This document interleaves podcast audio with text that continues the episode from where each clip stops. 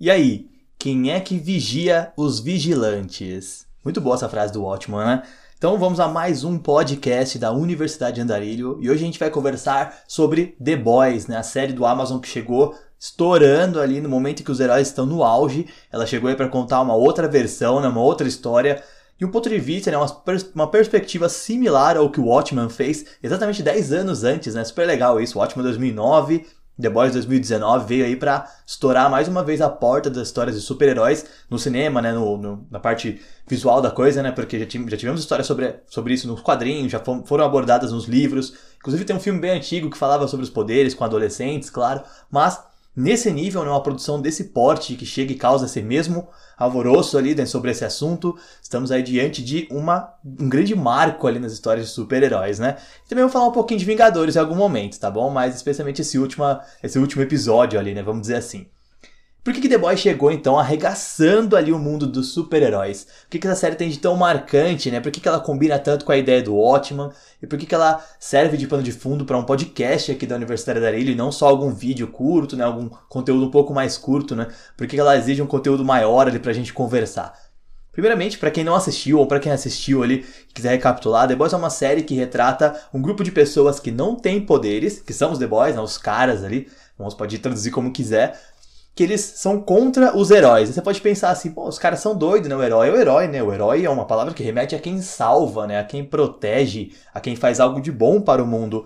Mas não é muito, muito bem desse formato, né? não é muito bem assim que acontece nesse universo, né? Retratado na, no quadrinho do The Boys agora criado ali na série, construído na série do Amazon Prime, que é excelente por sinal. Os heróis ali, eles são mais ou menos uma marca, né? Então eles têm poderes, eles são criaturas poderosas, são homens mais fortes, mas eles não são super-heróis da mesma forma que o super-homem é, por exemplo. Os heróis dos quadrinhos, né, os heróis comuns que a gente está acostumado, o super-herói, né, aquele arquétipo, ele é uma, um ser com poderes, então ele fica distante da realidade humana. Isso faz com que ele não haja como um humano, né? Então a história ela era muito altruísta. Imagina lá o super-homem, né? Salvando todas as pessoas, sendo que ele mesmo não era salvo, ele não era protegido, ele não era compreendido por elas, ele não era nem aceito. Ele precisava fingir que era um homem comum para poder ser aceito numa sociedade que não entendia muito bem ele. Então, o comportamento altruísta do super-homem ele não é muito justificável, ele não é muito humano, né? Não faz parte da natureza humana. Qual que é o centro desse podcast, então? O centro do assunto que a gente vai trazer aqui para The Boys? É o homem diante do poder, né? Como que o ser humano reage diante do poder? Como que o, comportamento humano muda com o poder em mãos, né? E é isso que é muito bem retratado em The Boys, né? Sabe aquele ditado, né? Ah, quer conhecer um homem? Dê poder a ele. Você vai conhecer realmente quem ele é, vai conhecer a sua atitude, vai conhecer as suas ações, vai conhecer a forma como ele pensa, a forma como ele age, né? E tá aí né, a presidência para falar sobre isso também, né? Enfim, tá lá todo o nosso governo, todo o nosso estado, toda a nossa política, não só no Brasil, né, como no mundo todo, para mostrar aí que um homem com poder ele pode ser capaz de coisas extremamente absurdas, né? Mas vamos voltar para The Boys. A ideia aqui não é ter intriga política, não. Então, em The Boys, o que a gente tem? A gente tem um grupo, ou sete, e eles são super-heróis, todos eles têm grandes poderes, todos eles têm um grande marco. E um deles acabou de se retirar, né? Se aposentar ali, se não vai fazer mais parte do grupo, por isso eles estão contratando, né? Estranho, né, falar isso. Entra lá no InfoJobs, vê se tem uma vaga de super-herói lá. Mas, enfim, eles estão contratando uma pessoa nova ali pro grupo para continuar com as sete posições impecáveis. E aí a gente tem a Luz Estrela, né? Com essa tradução maravilhosa de Starlight, ou seria alguma coisa próxima de Estelar ali, talvez. Mas enfim, a gente tem a Luz Estrela, que ela realmente é uma heroína. Ela é uma humana, ela é uma menina que mora com a mãe, entendeu? Nossa, isso é muito bem retratado, inclusive. Como as coisas são normais né, na vida dos super-heróis também. Mora com a mãe, a mãe que costurou a própria roupa ali pra ela, uma roupa super medíocre se comparada com os demais. E aí ela faz os testes, ela passa aquela imagem da menininha que quer salvar o mundo e ela é contratada. E aí quando ela chega lá, quando ela realmente entra na torre, ela percebe que os sete, na verdade, são uma fachada total, né? Primeiro que ela já é humilhada ali com um abuso sexual por, por parte do profundo, né? E, ah, gente, tem muito spoiler aqui, tá? Se você não assistiu e tem interesse de assistir, recomendo assistir antes, mas se você não, não se incomoda com spoiler, também pode seguir. A gente vai abordar bastante coisa aqui e vai ter que citar algumas partes da série também, tá bom? Então já tem esse abuso sexual ali por parte do, por parte do profundo, e isso fica com ela, né? Ela começa a se sentir é, mal, ela fica se sentindo mal consigo mesma por ter aceitado aquilo, mas ela começa a pensar que aquele era o sonho dela. E aí, conforme ela convive com aquilo, ela percebe que o sonho dela era uma mentira total. Por quê? O que, que são os super-heróis nesse universo criado em The Boys? Os super-heróis eles são uma fachada, eles são uma marca de uma empresa, Vogue, e essa empresa ela ela usa esses super-heróis para conseguir posições, para conseguir dinheiro, né? Então, é, os super-heróis eles têm redes sociais, eles têm a rede social tem que ser administrada, entendeu? Então eles têm contas, eles têm fãs. E aí, no meio de tudo isso, dentro do set, né? Todos eles têm alguns alguns problemas. Na verdade, é, a, a ideia principal é que quando o homem tem poder, ali no caso, o ser humano tem poder, ele sempre vai se corromper, né? Esse é o nosso assunto base. Mas então dentro do set a gente tem o Homelander, né? O Capitão Pátria, um patriota talvez se fosse no mais literal. Mas o Capitão Pátria, ele é o, o cara da série. Primeiro pela atuação.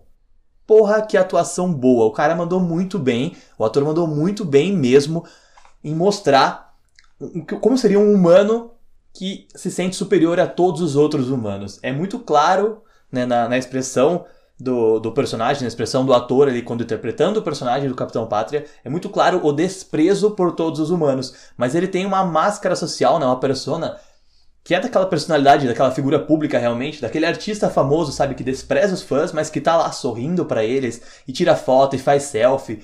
E aí passa aquela imagem de ser o salvador, né, o cara mais importante desse mundo. Mas ele tem nojo daquelas pessoas, isso é muito impactante, né?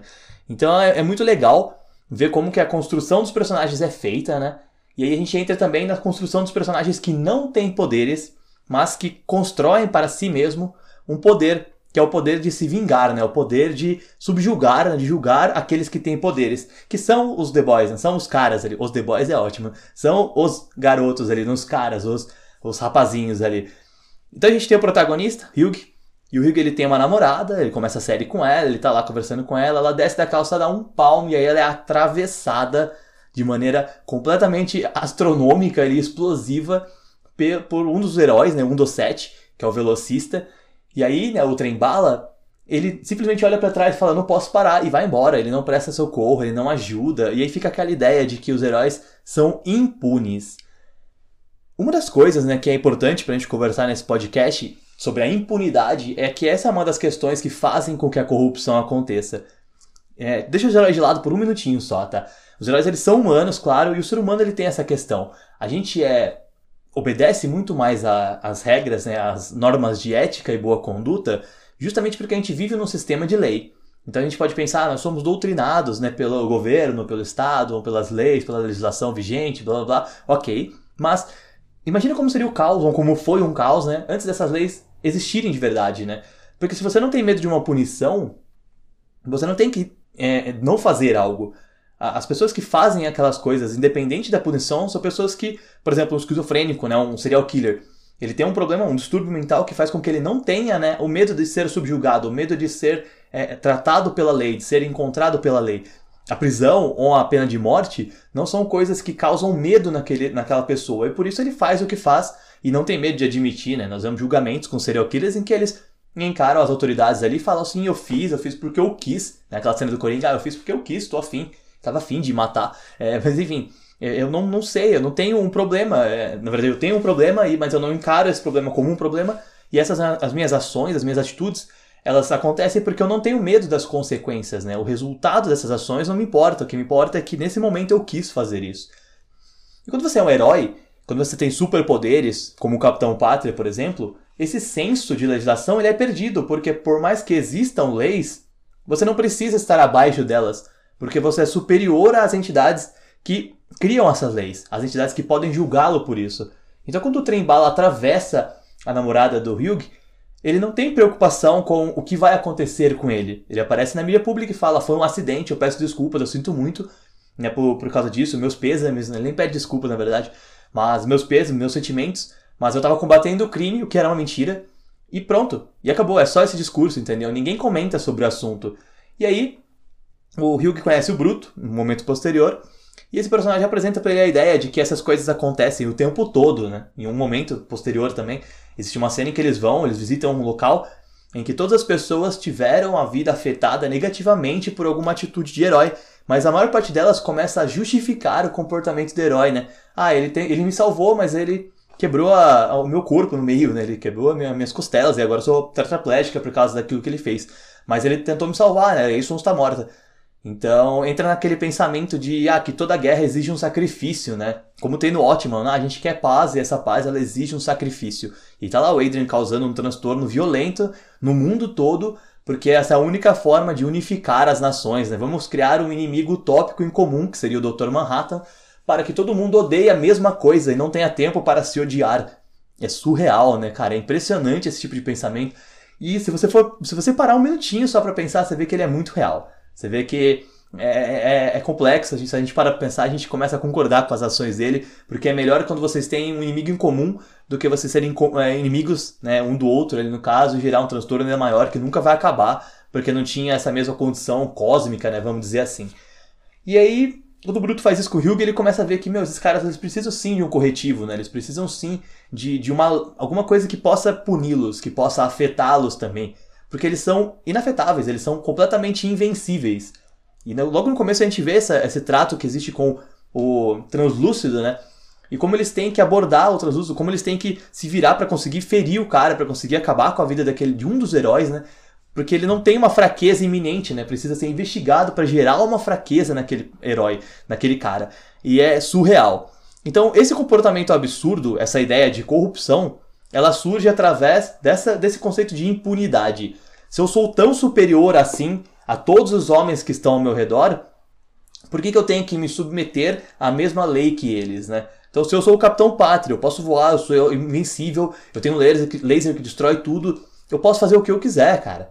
Tem uma cena que foi cortada da série em que o Capitão Pátria tá lá batendo uma punheta em cima de um prédio e gozando embaixo. tipo assim, eu não me importo quem são vocês que estão aí embaixo. Eu não me importo com as pessoas. Eu faço o que eu quiser, porque ninguém pode me, me julgar, ninguém pode me conter, né? Eu sou muito superior a todos vocês. E isso é impressionante de você ter em mente, né? Porque então é a ideia mesmo de você dar um poder pro homem para conhecer completamente quem ele é, né? Para conhecer muito mesmo para conhecer no âmago daquela pessoa quem ela é. Ela tem poder sobre os outros, ela tem poder sobre tudo, né? Sobre todos.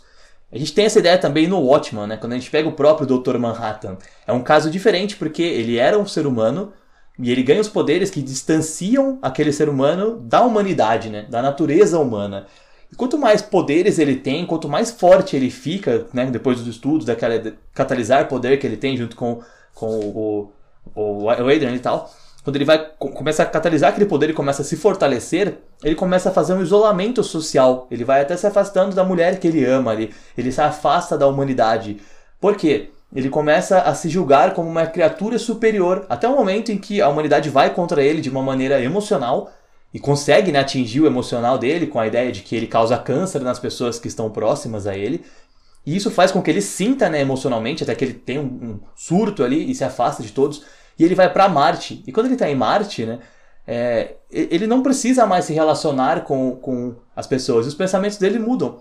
Ele entende que para o planeta, né, para o universo como um todo, a vida é exageradamente importante, entendeu? Ela não é, na verdade, mas o, o, é mostrado com exagero a importância da vida, como se a vida fosse uma coisa imensa. Tanto que quando o plano do Eden dá certo, quando acontece aquele baque, aquela explosão e milhões de pessoas morrem, ele nem se abala. Ele pensa, poxa, infelizmente aconteceu, mas agora, se bilhões de pessoas podem ser salvas, é, é um preço justo a se pagar.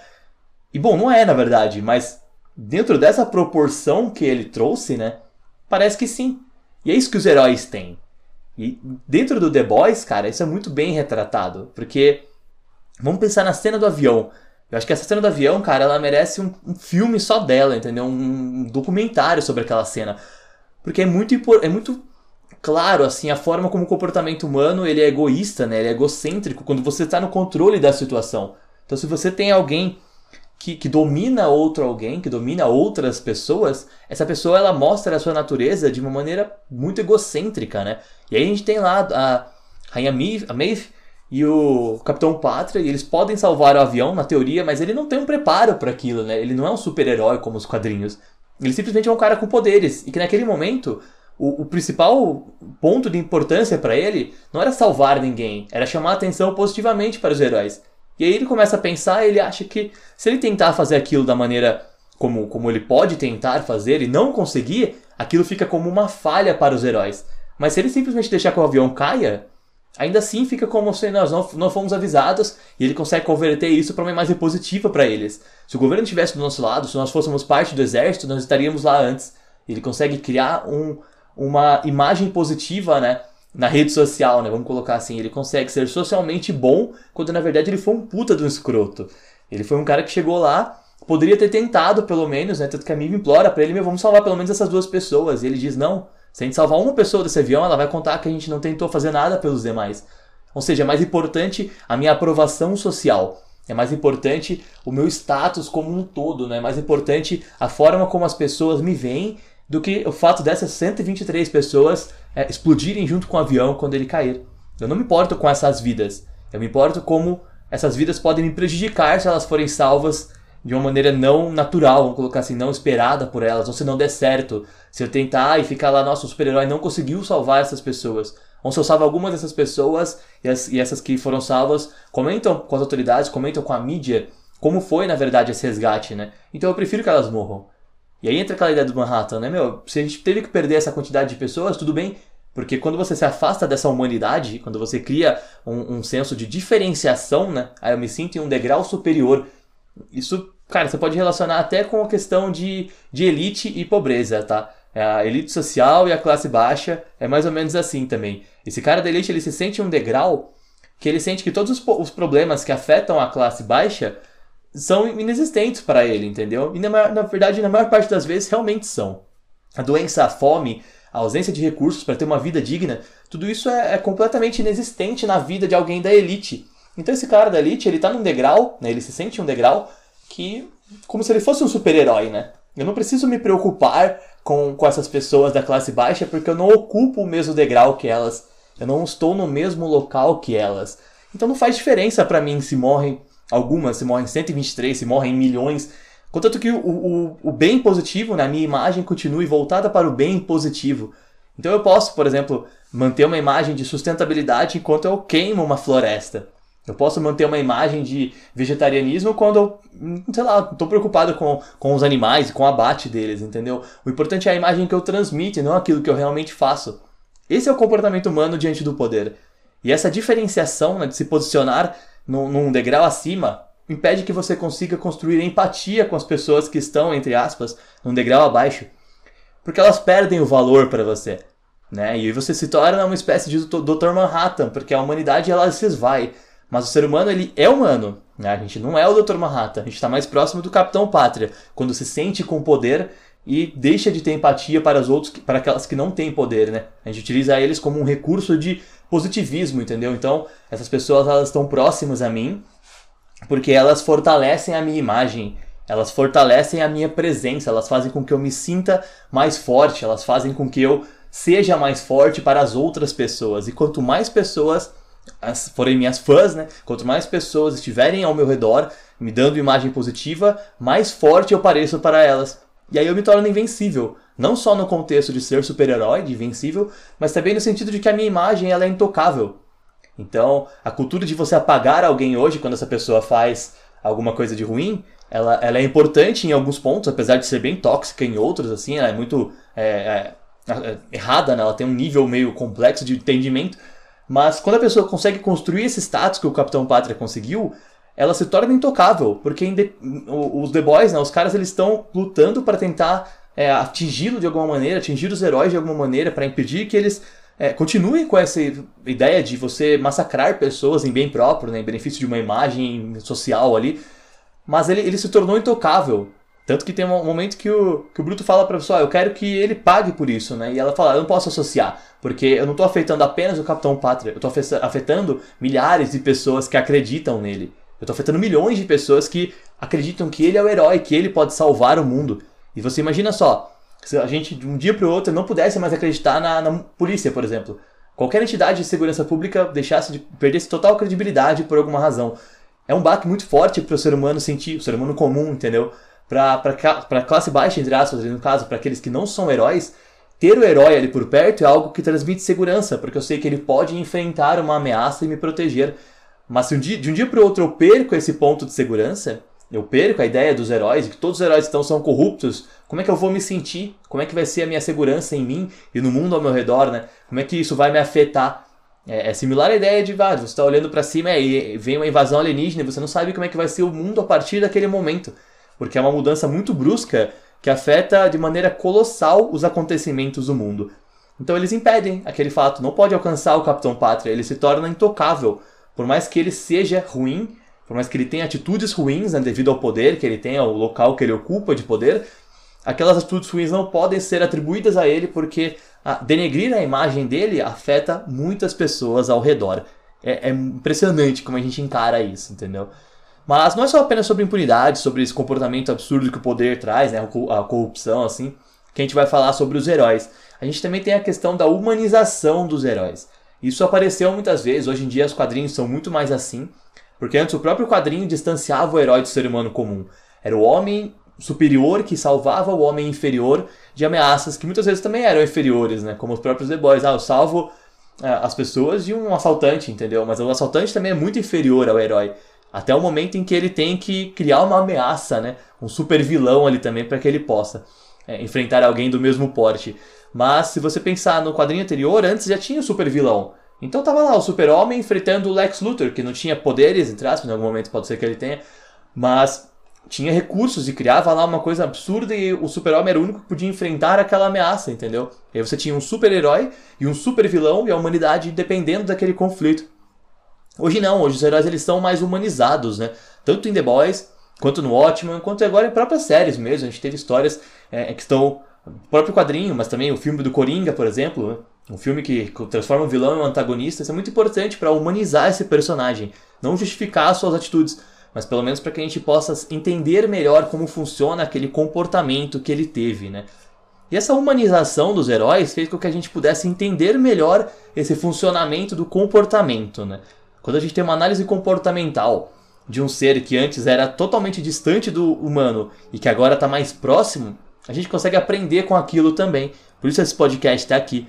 Então entender que a corrupção ela, ela acontece, né? Vamos por assim. Você tem muitos poderes, você está no local que você tem poder. E isso começa a modificar a sua forma de pensar. Você tem um poder, é, pode ser até por um cargo, tá? Não estou falando de super-herói, estou falando, trazendo para a vida real esse exemplo. Você tem um cargo que você ocupa, que esse cargo te dá algum poder, algum impacto que você pode causar na sociedade ou nas pessoas ao seu redor. Então você tem um cargo de liderança que ele te dá um poder na mão. E esse poder que o teu cargo, né, a tua posição te oferece, sobe para tua cabeça e faz com que você acredite que tem aquele poder no extremo. E aí você começa a agir daquela maneira dominante, vamos dizer assim, fora do teu, da tua posição, fora do teu cargo. Então, quando você tem que tomar uma decisão visando o bom resultado de uma equipe, por exemplo, num cargo de liderança política ou não, você tem esse poder em mãos e aí você começa a esquecer que existe humanidade nas pessoas que estão ao seu redor, na sua equipe, né? E você age com elas como se você fosse aquele poder. E na verdade você não é, você ocupa aquela posição. Mas o poder corrompe você. Transforma você em um corrupto do próprio, do próprio poder, né? Você começa a agir de uma maneira que você não agiria normalmente. Talvez, né? Claro, tem pessoas que, que têm uma, uma maldade na, na, mais próxima da natureza, né? Vamos colocar assim. Mas no geral as pessoas não são maldosas por natureza, por si, mas elas podem se corromper facilmente porque o ser humano tem um pouco de inferior, inferioridade em si. Então quando ele ocupa uma posição em que ele pode ter aquele poder, é, é, natural, apesar de ser errado né, e, e, inadequado, é natural que ele abuse um pouco daquilo até que ele possa perceber a sua própria atitude. Então ele precisa entender o que está acontecendo. Por isso que essas séries são importantes. A gente entende o senso de, de corrupção, né? De estar corrompido diante daquilo, né? E aí eu passo a agir de maneira errada, passo a agir com ambição, com ganância e passo a prejudicar pessoas ao meu redor. É, é importante a gente perceber isso. Né? Isso acontece constantemente na vida real também. E não dá para não citar os Vingadores, como eu falei no começo do filme que a gente falaria sobre, porque os Vingadores, eles nasceram no universo cinematográfico da Marvel, que é um universo que ele é mais próximo do quadrinho, né? É, ele tem um sucesso porque ele conseguiu construir uma base de fãs bem forte. São histórias legais, são filmes muito atraentes visualmente falando, tem um impacto bacana ali na, na no cinema é muito forte, muito colorido, mas as histórias elas são baseadas em herói vencendo o vilão. Existe uma ameaça, existe o um contexto e acontece o, o, a jornada do herói, né? O herói descobre o poder, enfrenta aquilo, se torna, se, se constrói ali como herói e enfrenta uma super ameaça, enfrenta um super vilão. Mas no último filme, depois de 10 anos dessa, dessa saga, dessa construção, no, no Guerra Infinita, na parte 2 ali, né? quando os heróis perdem para o Thanos na primeira parte e eles começam a segunda parte já após essa derrota, existe uma forte, uma fortíssima humanização dos heróis. Porque todos eles são super-heróis, são super pessoas, são humanos muito acima do normal, mas todos eles estão abatidos. Muitos deles estão apáticos, porque eles não conseguiram lidar com o fato da derrota. Se imagina só, você tem superpoderes. Você está acostumado a ter dificuldades para enfrentar as coisas tal, ok? Mas com seus superpoderes, você raramente não consegue resolver algo. Então, em diversos filmes, nas histórias anteriores, quadrinhos, nos filmes também, os heróis eles têm dificuldades para vencer os vilões, para vencer as ameaças, mas eles sempre venceram as ameaças. E aí, de um momento para outro, eles não vencem. Eles não conseguem vencer o Thanos. Como que isso afeta o comportamento de alguém que está acostumado a estar no poder? Você já imaginou assim, ó? Coloca no cenário real um político, isso já aconteceu, tá? Só pode até ter uma lembrança, não precisa nem imaginar. É, um político que está numa posição privilegiada, em que ele é intocável, ele está lá igual o Capitão Pátria, ele pode fazer o que quiser. Mas de um momento para outro ele perde aquela posição e aí tudo que ele fez volta para cima dele. E aí como que ele reage àquilo? Você já viu uma, uma reportagem, qualquer reportagem sobre a prisão de algum ex-político, algum ex-presidente, algum ex-governador, ex-senador, ex-vereador, enfim, qualquer coisa que seja, que, é, que tinha corrupção. A forma como esse cara reage àquilo. Porque você é impune. Em algum momento você tem uma impunidade, você é intocável, e no momento seguinte você está lá pagando por aquilo. E você está sentindo a derrota daquele momento. Você não tem mais os seus poderes. Ou talvez você tenha os seus poderes, mas eles não servem para resolver a situação que você está naquele momento. Que é o que a gente vê nos Vingadores. Então estão lá todos os heróis batendo a, a cabeça para tentar resolver aquilo e eles perdem para o Thanos. E os heróis que restaram, eles ficam assim, meu, a gente não tem o que fazer. É, é, a gente tem que se adaptar com essa nova versão, com esse novo mundo, com essa nova realidade que foi criada. E acabou, eu não tenho mais o que fazer. E é, o principal retrato disso é o Thor que mostra pra gente, né? Eu fiz um vídeo aqui no canal, no canal do Universitário Andarilho, falando sobre a depressão dos heróis, porque o Thor ele é um retrato iminente de como mesmo o poder ele pode afetar alguém, e quando a pessoa perde o poder ou perde a, a, o senso de utilização daquele poder, a depressão ela pode alcançar essa pessoa também. Mesmo as pessoas mais poderosas, quando elas perdem o controle da situação, quando elas perdem a dominância, o domínio, elas podem ser afetadas por uma depressão que vai chegar de uma maneira muito violenta nelas. E a gente tem um, vê o Thor lá. O Thor tá lá obeso, ele tá lá viciado em jogos, ele tá perdido na vida, ele só bebe, joga e fica trancado dentro de casa com, com alguns amigos próximos ali.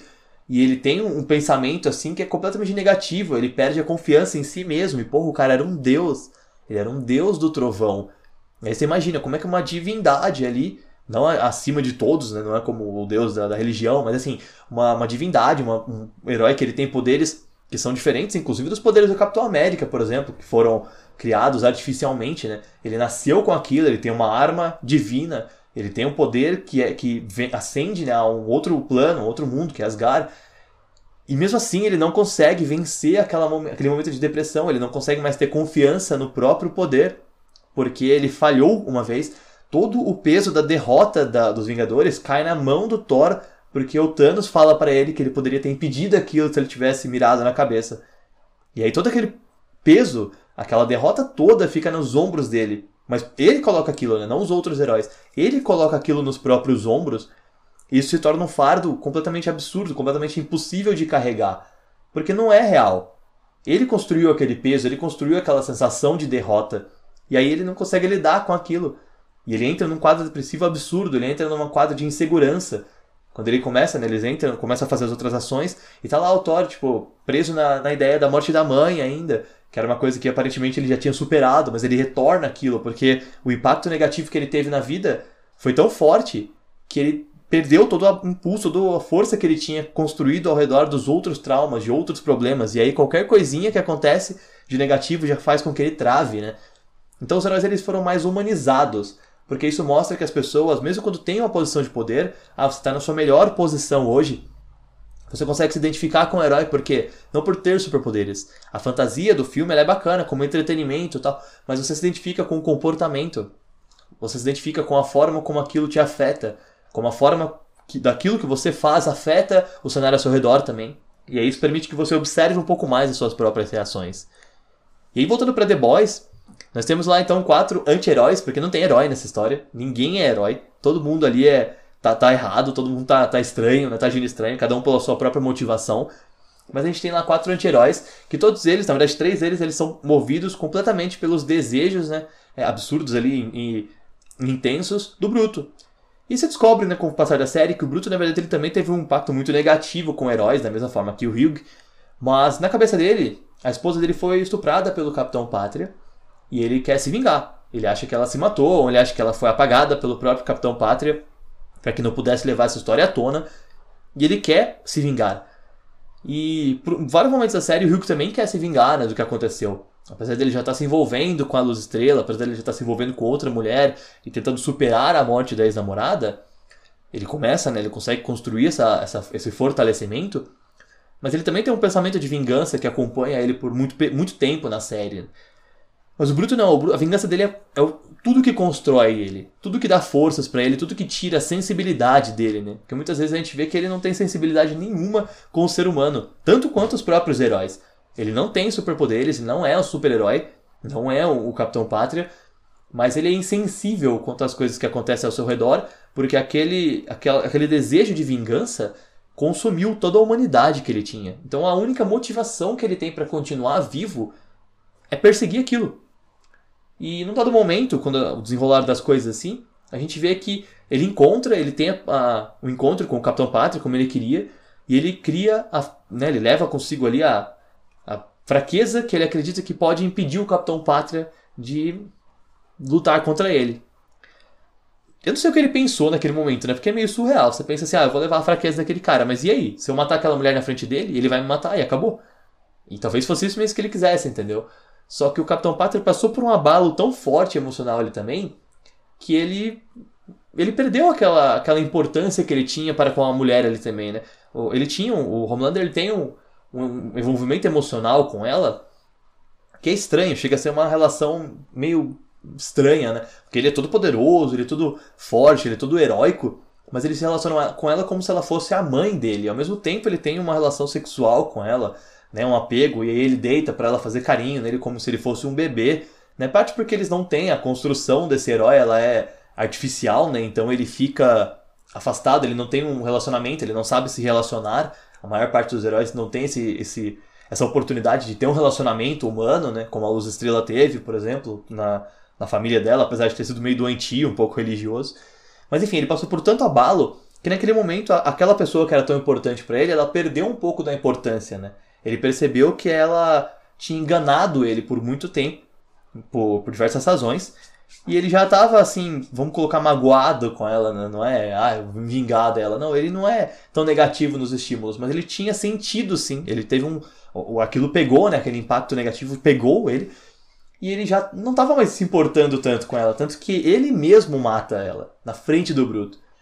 E aí você vê na cara dele, na cara do, do Bruto ali, do Butcher, que ele perdeu totalmente a linha de ação dele. Ele olha pro Capitão Pátria assim, você consegue ver na expressão do ator, que também é excelente a atuação. Nossa, esse cara devia ser o próximo Wolverine. O ator é excelente, cara, muito bom mesmo. Caracterização também é absurdamente positiva, assim, muito boa.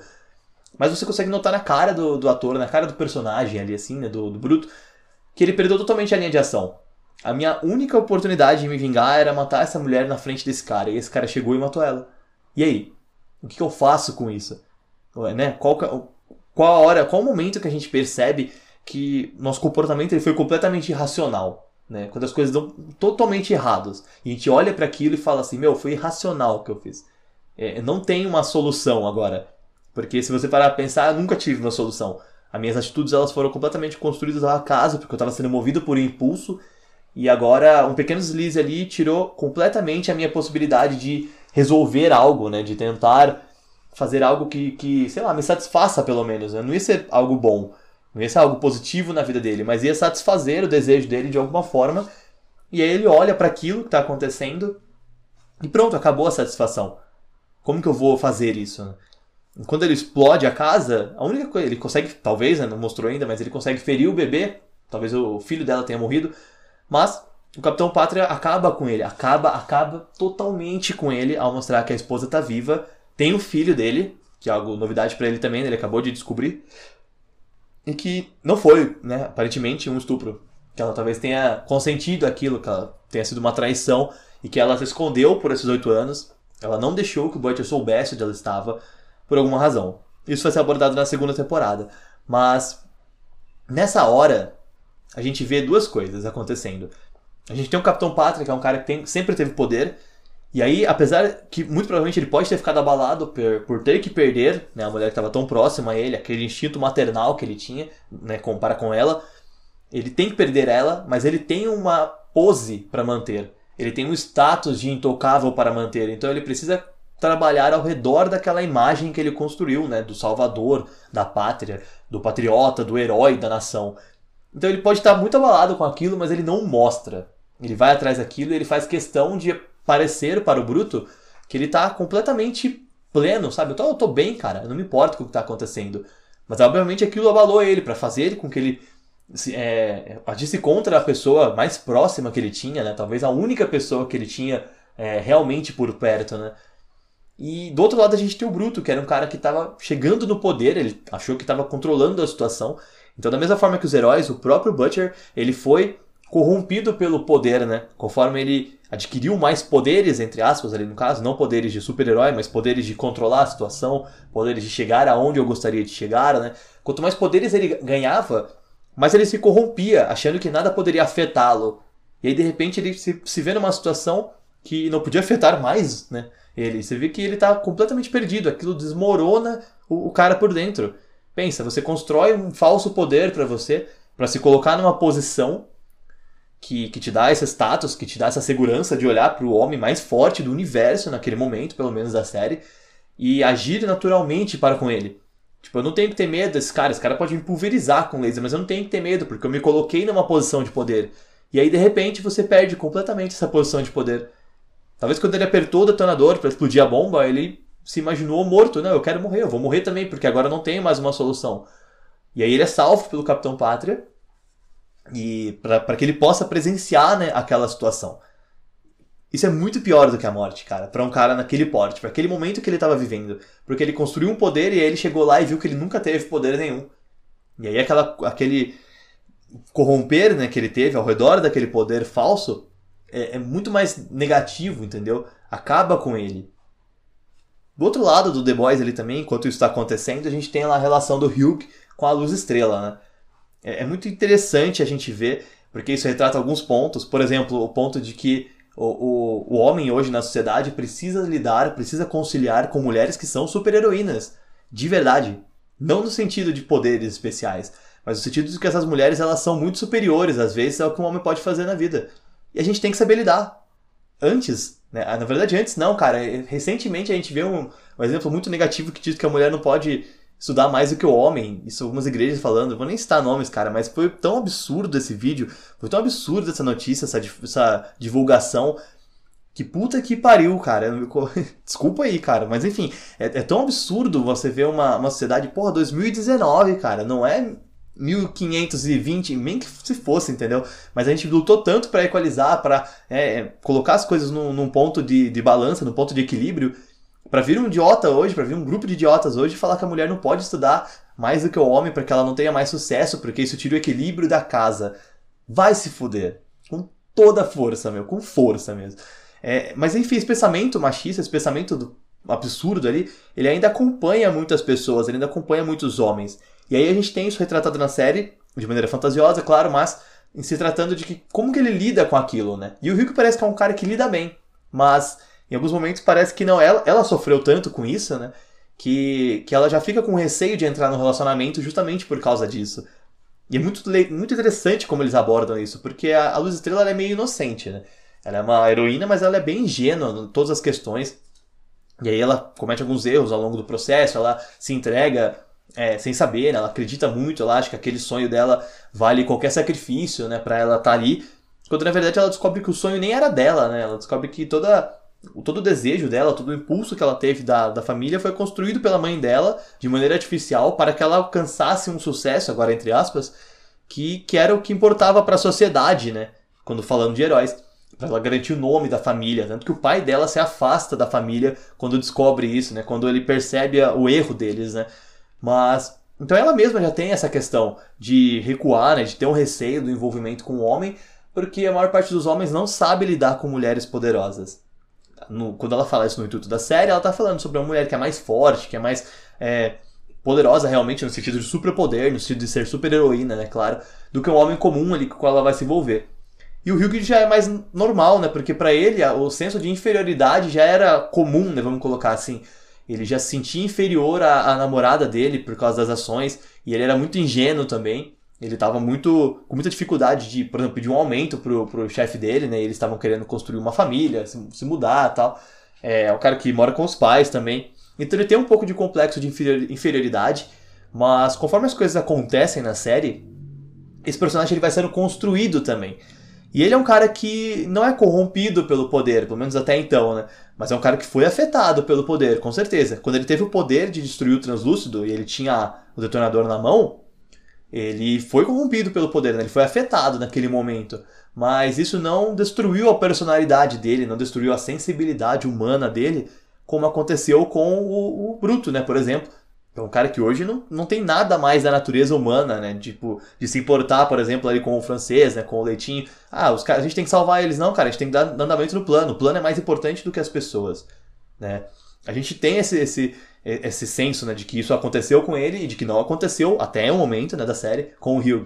Então, é um cara que teve o poder na mão em algumas ocasiões, que foi afetado por aquilo, mas que isso também é, fez um desenvolvimento, né? Uma maturidade emocional ali no personagem para que naquele momento que ele lide com a, que ele está conversando com a Luz Estrela, ele sabe que ele é inferior. E aí, dessa vez, muito mais inferior né, do que ele acreditava que era para com a namorada anterior ali. Mas ele sabe que tem essa inferioridade, ele sabe que aquilo nunca vai mudar, nunca entre aspas, né, tem o, o, composto V, enfim, o quadrinho é diferente, mas pode ser que a, a série trabalhe isso também. É, ele sabe que, que ela é superior a ele, né, como pessoa, por ser uma super heroína, mas ele fala para ela com uma naturalidade como se aquilo não fosse um problema.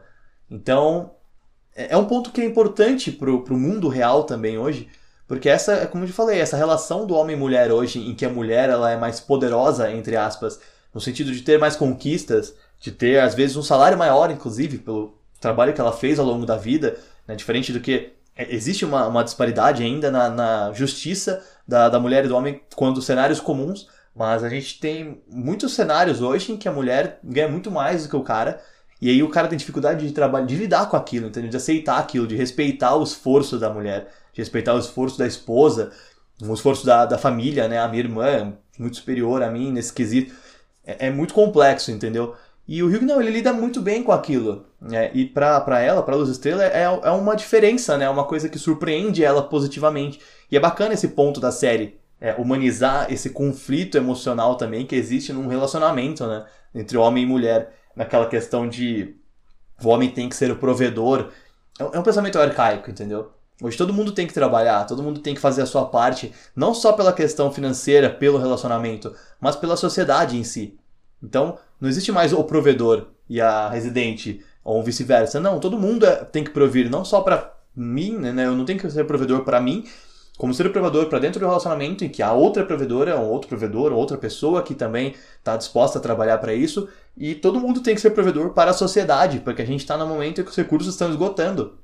Então, todos nós temos que gerar recursos, todos nós temos que trabalhar com propósito para algo, né, para algo positivo. E é muito importante a forma como a série retrata isso também, né? E enfim, The Boys tem, tem muitos pontos que podem agregar ali nessa discussão, porque é uma série que é muito humana. Ela aborda de uma maneira asquerosa, mas faz com que você se identifique com alguns personagens, não no sentido de entender o que eles fazem, né? Mas no sentido de entender como eles são afetados e como esses, esses estímulos negativos fazem com que eles façam aquilo que eles fazem. E você ameniza um pouco do ódio por aquele personagem para você entender, como a gente falou no podcast do Coringa, por exemplo, como a sociedade pode afetar alguém, como a sociedade pode corromper, né? como ela pode destruir alguém. Inclusive um super-herói. Não adianta você ter superpoderes, como a série mostra, e, e, não ser capaz de se controlar, de se posicionar, né? de se impor.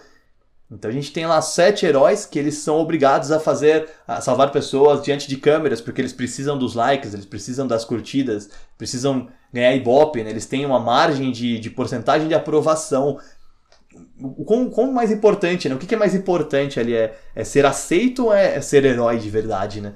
É, isso tudo é muito legal de você ver, né, retratado nessa série, porque elimina um pouco a ideia de que o herói é sempre o altruísta. Pensa aí, se você tivesse todos os poderes que o Capitão Pátria tem, ou o Super-Homem mesmo, pode colocar lá o Super-Homem, é uma, uma sátira, né? Na verdade, os sete são uma sátira da Liga da Justiça, né? A gente tem lá o Super-Homem, a gente tem o Flash, enfim, a gente tem todas essas, essas a Mulher Maravilha, né? O Batman mesmo, que é o Black Noir, um personagem que nem, nem aparece, né? Tá lá só pra, realmente para ser como o Batman, né? Um cara que só Parece salvo e vai embora, não fala nada. Mas enfim, se, se você tem todos os poderes do super-homem, como é que a justiça afeta você? Sabe, que tem aquele, aquela cena dele que ele tá preso com as algemas e ele tá lá de cabeça baixa, ele aceita o julgamento e quando ele tá conversando ele abre as algemas assim, porque aquilo não pode prendê-lo. Na verdade, nada que fizerem, nada que a sociedade faça pode é, parar aquele homem, parar aquele herói. Porque ele tem um poder que é imensurável, entendeu? Incomensurável, adoro essa palavra. Ele tem um poder que não pode ser parado, que não pode ser impedido pela sociedade. Então ele tem essa questão de impunidade. Eu posso fazer o que eu quiser. A gente vê lá o translúcido, por exemplo, tá lá invisível dentro do banheiro feminino em diversas ocasiões. É um cara que é super podre nas próprias atitudes, assim. Mas o que, que as pessoas vão fazer contra mim? Eu tenho uma pele de diamante. Eu não posso ser afetado, eu não posso ser machucado, eu não posso ser preso, porque eu posso fugir, eu sou invisível. O que, o que, que você pode fazer contra mim? Então, assim, imagine o seguinte cenário: se você tem esse poder, se você tem toda essa questão, toda essa força, se nada pode te impedir de fazer qualquer coisa que você possa fazer, como que você acha que você ia se comportar diante de um cenário da lei? Você acha que você seria completamente altruísta, como o super-homem, né, mostra no quadrinho muitas vezes? Eu sou completamente altruísta, sou completamente obediente, completamente disciplinado, eu sou um herói, eu tenho poder para acabar com esse mundo, mas eu sou pacífico. Eu aceito a condição de simplesmente entender o que você me diz, entender o que a lei pede, o que a lei espera que eu seja, e tá tudo bem assim. Mesmo quando eu chegar algo que eu não concorde, eu não vou me manifestar porque é o que a lei espera de mim. Ou você seria corrompido de certa forma por esse poder. Quando eu falo corrompido, eu não falo simplesmente pela ideia de negativo, não se tornar um vilão, não se tornar um, um herói podre como são os sete ali, mas de você ser afetado por aquilo de modo que o seu poder sobe à tua cabeça quando você precisa responder a alguma coisa. Então, imagine assim, eu não concordo com a posição que o governo toma hoje. Eu tenho poder para acabar com o governo, com um sopro, com um soco, com um laser, com qualquer coisa que eu queira fazer. Eu tenho esse poder, eu tenho essa possibilidade. Eu posso ser corrompido por essa possibilidade para fazer uma atitude que não seria satisfatória, ela não vai resolver o problema, mas ela vai acabar com o problema, entre aspas, né? E, e esse se torna um pensamento ali que constrói talvez um super vilão numa saga mais elaborada. E é por isso que a gente tem o antagonismo hoje, né? E não o vilão. É, eu tenho o meu interesse, eu tenho minha justificativa moral, eu tenho minha justificativa ética, né? Isso não, não é um, simplesmente um ato de pura maldade. Eu não me torno um vilão porque eu, ah, eu quis fazer esse mal. Muitas vezes eu posso estar tá, é, tão indignado com alguma situação, contra outras pessoas, e aí eu posso fazer o mal sem perceber por tentar fazer o bem. Para todo, todo vilão, na cabeça dele, ele é o herói. Então você imagina que você pode pensar em, Hitler, cara. Se você conversasse com ele em algum momento, ele ia justificar para você os atos dele. E na cabeça dele, ele estava fazendo certo. Ele não tinha na cabeça dele, tipo, ah, eu vou causar um, um marco histórico de, de ações negativas, eu quero ser o maior vilão da humanidade. Eu quero ser uma, a pessoa com o maior impacto negativo que o mundo inteiro já viu. Não, na cabeça dele ele tinha um interesse positivo, ele tinha uma justificativa positiva. Eu estou fazendo isso pelo meu país, eu estou fazendo isso pelo meu povo. Eu quero é, é, conquistar essa liberdade que de uma outra forma não vai vir. Eu quero agir assim porque esse, esse é a minha moral. Moralmente eu estou certo, né? Minha ética diz que eu estou agindo certo. E então o vilão ele tem a justificativa dele, ele passa a ser um antagonista, né? Tô defendendo o cara não, o cara tava errado sim, tá? Mas só pra gente entender que na cabeça dele existe um porquê, existe uma razão. Então quando a gente olha para uma série dessa, a gente encara que cada um deles tem a sua razão de agir daquela maneira. E a, a sociedade infere, é, fere isso, né? Ela constrói essa coisa, ela cria uma cicatriz numa pessoa e essa pessoa ela reage de diversas formas diferentes, entendeu? E nós precisamos lidar com essas reações também. A gente tem o profundo na série, Que ele começa sendo um completo babaca, e quando ele termina, ele ainda é um completo babaca, mas a gente vê o quanto que ele é mal visto, né? o quanto que ele é maltratado também por tudo que acontece. E aí você pensa assim, ele tem poderes, ele pode fazer muitas coisas, mas ele é ele não é a figura principal ali daquele grupo, ele não é o mais poderoso, ele não é o mais importante, vamos colocar assim. Então ele sempre é deixado de lado, sempre é afastado. E quando ele tem uma oportunidade de fazer algo, como ele teve com a Luz Estrela, ele age daquela maneira porque é o único momento em que ele pode se sentir poderoso. É errado, completamente errado. Só que a forma dele de responder ao mundo a toda série de estímulos negativos que ele recebe. Dá pra culpar o cara? Com certeza. Ele tem possibilidade de pensar sobre aquilo. Ele tem a possibilidade de agir de outra maneira. Mas quando a gente acompanha um pouco da rotina dele, que são as cenas de comédia ali rápidas, né? Os comerciais da Jequiti da série, que abordam umas cenas bem curtinhas, ao golfinho, a menina que ele conhece na outra cidade, que praticamente violenta ele também. Tudo isso que ele passa constrói a personalidade nojenta dele. Porque corrompe, ele tem tudo aquilo e as coisas que ele faz elas não vão ser passíveis de punição também. Então é a, a forma dele de se vingar daquilo que acontece com ele. É agindo de maneira impune, né? né? com impunidade, eu não vou ser punido por isso.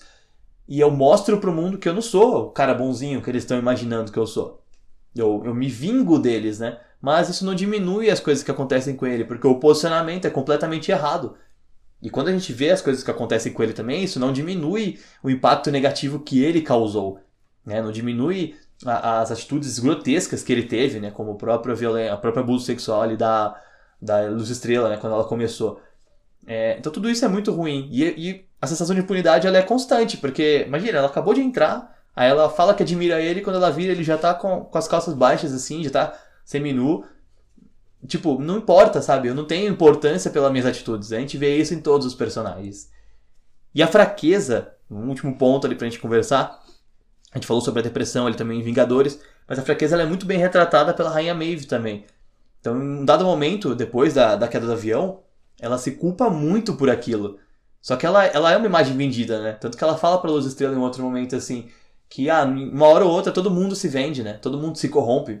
Não tem o que a gente fazer. É, é isso que nós somos, é para isso que a gente está aqui. Mas depois da, da queda do avião, depois daquele momento que eles poderiam ter inter, é, inter, interferido né, no coisa, tentado salvar ele pelo menos, e não acontece, visando um posicionamento político ali posterior, ela se sente muito mal. E aí ela vai atrás de um antigo relacionamento lésbico que ela teve, uma antiga namorada. E ela chega bêbada, né? Ela tá completamente deslocada, assim, desorientada. E chega pedindo por sexo ali e tal. E ela fala, né, meu, não, não consigo superar isso, a, a, a, o rosto nos aviões, a menininha, tal, tal, tal. Isso mostra que ela tem humanidade. Eles têm humanidades. Eles têm emoções também. Só que quanto mais eles são tratados como é, intocáveis, que é o que acontece, é mais com o Capitão Pátria, mas com todos eles também, menos eles sentem isso. E a Maeve, como ela se afastou do Capitão Pátria, obviamente ela não é mais a favoritinha como ela provavelmente foi em algum momento, né? Ela aparece ao lado dele, mas hoje eles não, eles já tiveram um relacionamento, a série cita, né? Mas hoje ela não tem mais aquela mesma presença que ela tinha antes. E isso faz com que ela receba mais aquela carga, né? Então ela começa a pensar mais naquilo também. E aí, naquele momento do avião, aquilo acaba com ela. Ela fica pensando naquilo e isso faz com que ela sinta muito mal. Ela se sente muito, muito mal mesmo por aquilo que aconteceu.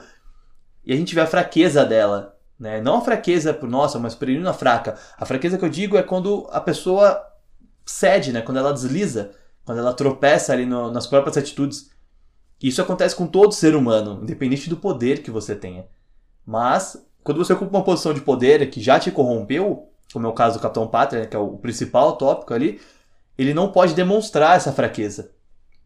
Por isso que o porto seguro dele, para demonstrar a fraqueza dele, a tristeza, né, a sensação de, de fraqueza mesmo ali, de infantilidade dele, por exemplo, era a mulher que, que fazia o carinho nele ali, que né, oferecia lá o colo para ele. Mas para a câmera, para todo mundo, jamais. Você nunca veria ele demonstrar essa fraqueza, entendeu? Nem na frente do Bruto, lá, quando ele fala com ela, ele podia estar tá super triste, super abalado, mas ele mostra força, ele mostra uma posição de super. E a Maeve não, ela chega na namorada dela e você vê que ela já se abriu daquela forma antes, porque a própria menina, ela fala para ela assim: é, eu sei como você é, eu já te conheço, né? Eu sei que você tá, tá passando por isso, né? Eu sei que você tá abalada. Ou seja, ela já teve essa demonstração de fraqueza. É como se aquela mulher fosse o porto seguro dela. E a partir daquela cena do avião, a partir daquele momento, ela começa a ter um pouco mais de deslizes. Ela não se mostra né, publicamente fraca assim, como o próprio Profundo se mostra ao tentar resgatar o, o golfinho ali, por exemplo, né? E quando acontece todo o caos, ele também, que ele tem que aparecer na mídia pedindo desculpas pelo que aconteceu do, do assédio sexual da, da Luz Estrela também, né?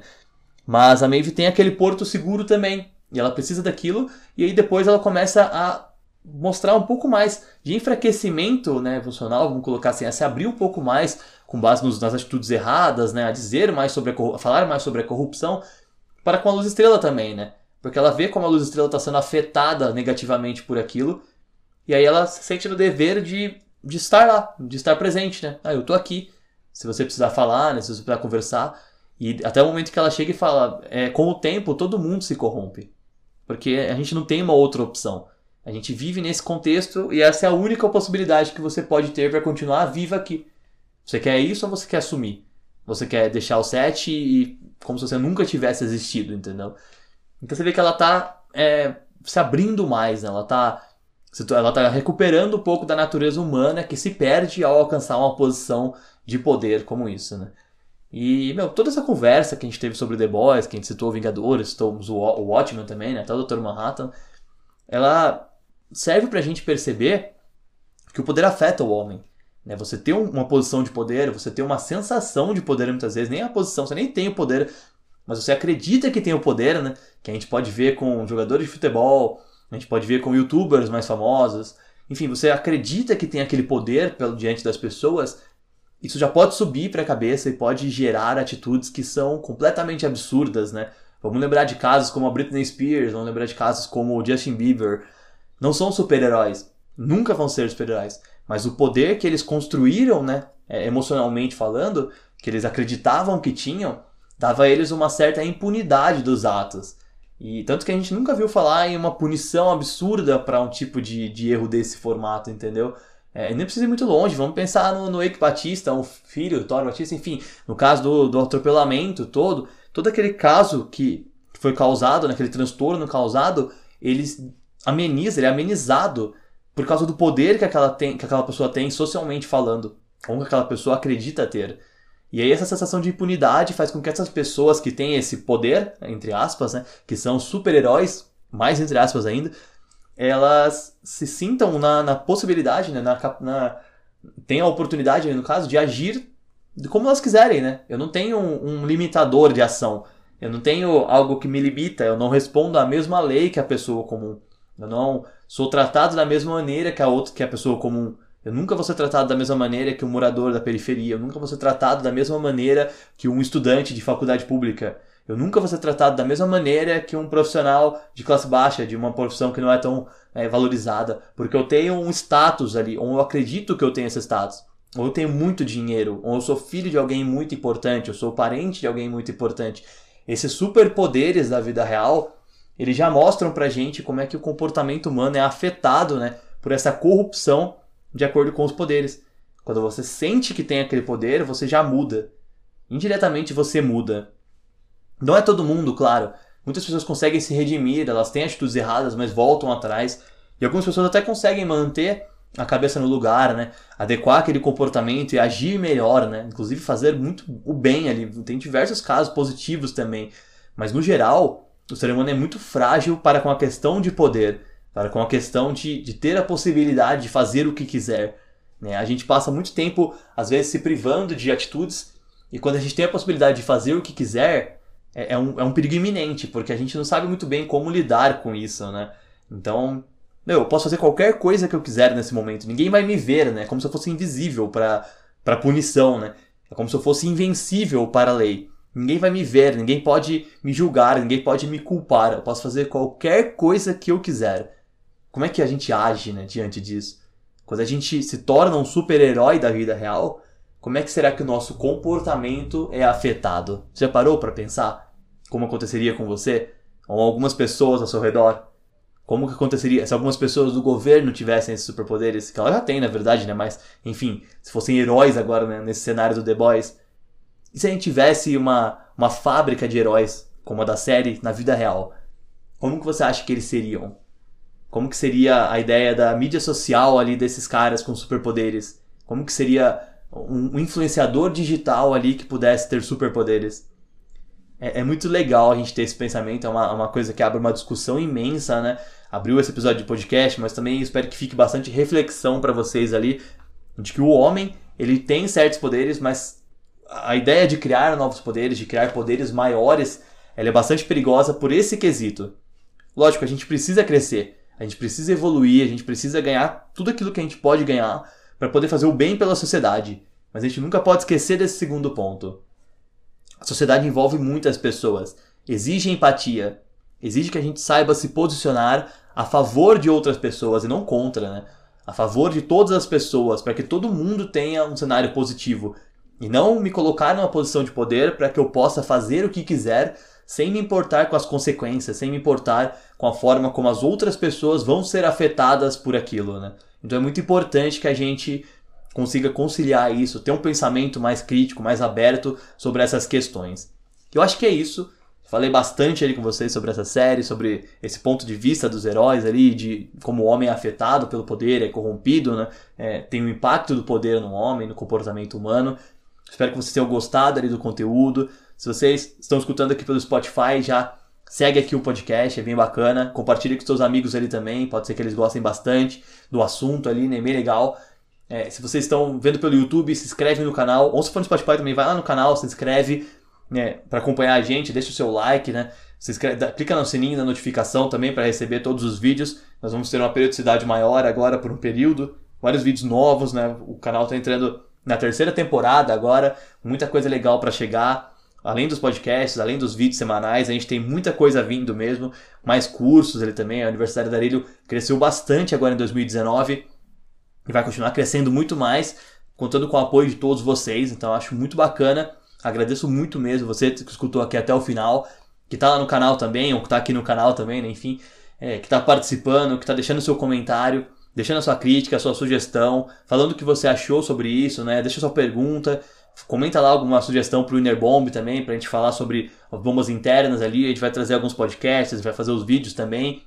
Fala lá, manda uma mensagem no direct do Instagram, Manda uma mensagem na página do Facebook, arroba Universidade Andarilho para ambos. É muito legal ter a participação de vocês, né? a interação com vocês é algo que fortalece bastante o canal também, beleza? E vamos criar superpoderes juntos, né? Pra gente não ter essa diferenciação. Aqui não tem degrau não, cara. Não ensino ninguém. A gente troca conhecimento, eu abordo aqui as coisas, a gente aborda né, a mídia que ensina, esses podcasts, a gente conversa sobre os temas e aí a gente aprende juntos, né? A gente relaciona com conceitos, conversa sobre aquilo, tem uma visão mais analítica, uma visão mais de pensamento crítico sobre aquilo e a gente troca conhecimento, entendeu? Então estamos todos no mesmo degrau, no mesmo barco, mas se a gente ficar mais forte, ganhar mais poderes, com certeza a gente vai mais longe também. Então se inscreve no canal, segue o podcast deixa o seu like, clica no sininho da notificação compartilha com todo mundo que você puder, tanto o podcast quanto os vídeos, tá? O canal, as páginas, o perfil do, do Spotify, tanto faz. Compartilha tudo que você puder, que dá uma força muito grande pra gente mesmo, beleza? E conhece nossos cursos lá, né, gente? bit.ly barra uniandarilho. Qualquer curso que você comprar, você pode colocar o cupom EVOLUA2019 on Level Up escreve qualquer um desses cupons ali no caso e você vai comprar o curso por R$19,99. Qualquer um dos mais 30 cursos da Universidade Andarilho. Mas tem bastante deles que são gratuitos também, tá bom? Então se não conheceu, visita lá bit.ly barra uniandarilho. É um perfil do Udemy com mais de 30 cursos, atualmente com mais de 16 mil alunos. Isso é bem bacana. Participa lá, ver o nosso material, tem muita coisa bacana e os cursos pagos eles dão certificados também, vale para currículo, vale para horas complementares de atividade, vale para ajudar você no seu trabalho, vale para tudo nessa vida, beleza? Pessoal, agradeço bastante pela companhia, pelo assunto, pela participação e até a próxima.